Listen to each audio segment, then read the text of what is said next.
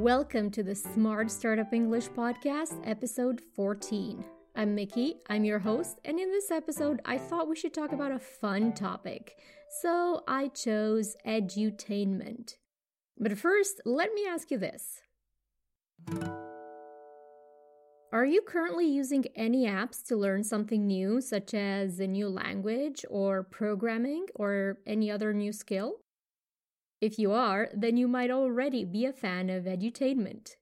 Edutainment is a combination of education and entertainment. Think of watching a documentary on the Discovery Channel. You're learning new things while also being entertained by a good documentary. You're not just learning about the topic from a boring book. The term edutainment was coined by the Walt Disney Company way back in 1948 to describe their true life adventure series. When we say a term was coined, think of money, think of a coin. It means that the word was invented by someone. Well, in this case, it was the Walt Disney Company. They were the first ones to use the word edutainment that we know of. Now let's get back to startups. Can you think of a startup in the edutainment niche? Let me give you a few examples. A very popular edutainment startup that you've probably heard of or even used, maybe even to learn English, is Duolingo.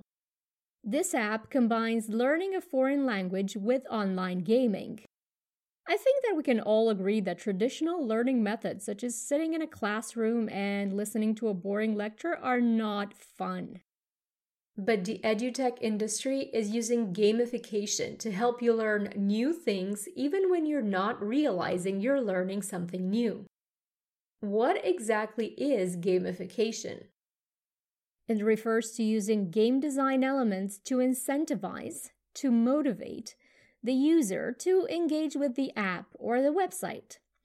A few common game elements include earning points, collecting rewards, going up or down in levels, or getting achievement badges.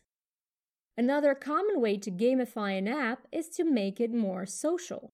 On most edutech platforms, you can see how other players are doing, which is a great way to leverage the human instinct to socialize, collaborate, or compete. In this context, to leverage something means to take advantage of that thing. A lot of edutainment startups cater to children. To cater to someone means to serve someone's needs. Think of the food catering industry if you want to remember this word. A few excellent examples of startup providing edutainment for kids are Homer and Endless Reader, both apps for teaching kids how to read. Children earn points for reading, listening to audiobooks, and playing educational games. Little Pim and Gus on the Go are the kids' equivalents to Duolingo. In addition to apps and games, the edutainment media is big business, and you probably already know that if you've ever watched a TED Talk or listened to the Freakonomics podcast. These are great examples of edutainment, educating and entertaining at the same time. There are pros and cons to using edutainment as your only source of learning. Pros and cons means advantages and disadvantages.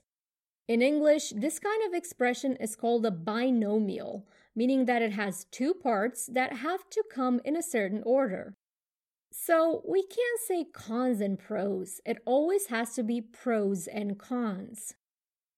A few other common binomials are expressions such as rock and roll, ups and downs, or live and learn.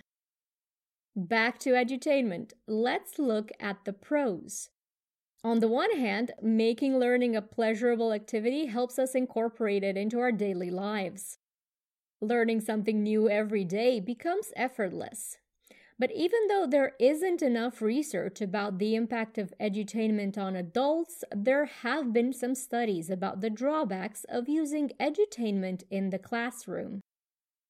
If we talk about the drawbacks of something, we're referring to the disadvantages or the negative parts of a situation. Using gamified apps in the classroom leads to low attention span in children. When we talk about attention span, we're referring to the length of time that someone can keep their attention or focus fixed on something. Okay, this episode is getting too long for your attention span, so let's wrap it up. Let's finish it. Before we move on to your speaking practice question, let's review some vocabulary we've learned in this lesson. First, we talked about edutainment, which is a combination of education and entertainment. Then we learned that to coin a word means to invent a new word or a new phrase. Gamification refers to using game design elements to motivate users to engage with your app or your website. Another word for to motivate is to incentivize. If you leverage a situation, that means you're using it to your advantage. To cater to someone means to serve someone's needs. Pros and cons means advantages and disadvantages. Another word we can use for disadvantage is drawback. Drawback is one word, so pay attention when you write it down. Attention span refers to how long someone can focus on a particular task. We've also used the expression wrap it up, which is another way of saying finish something. It's spelled with a W, by the way, wrap it up.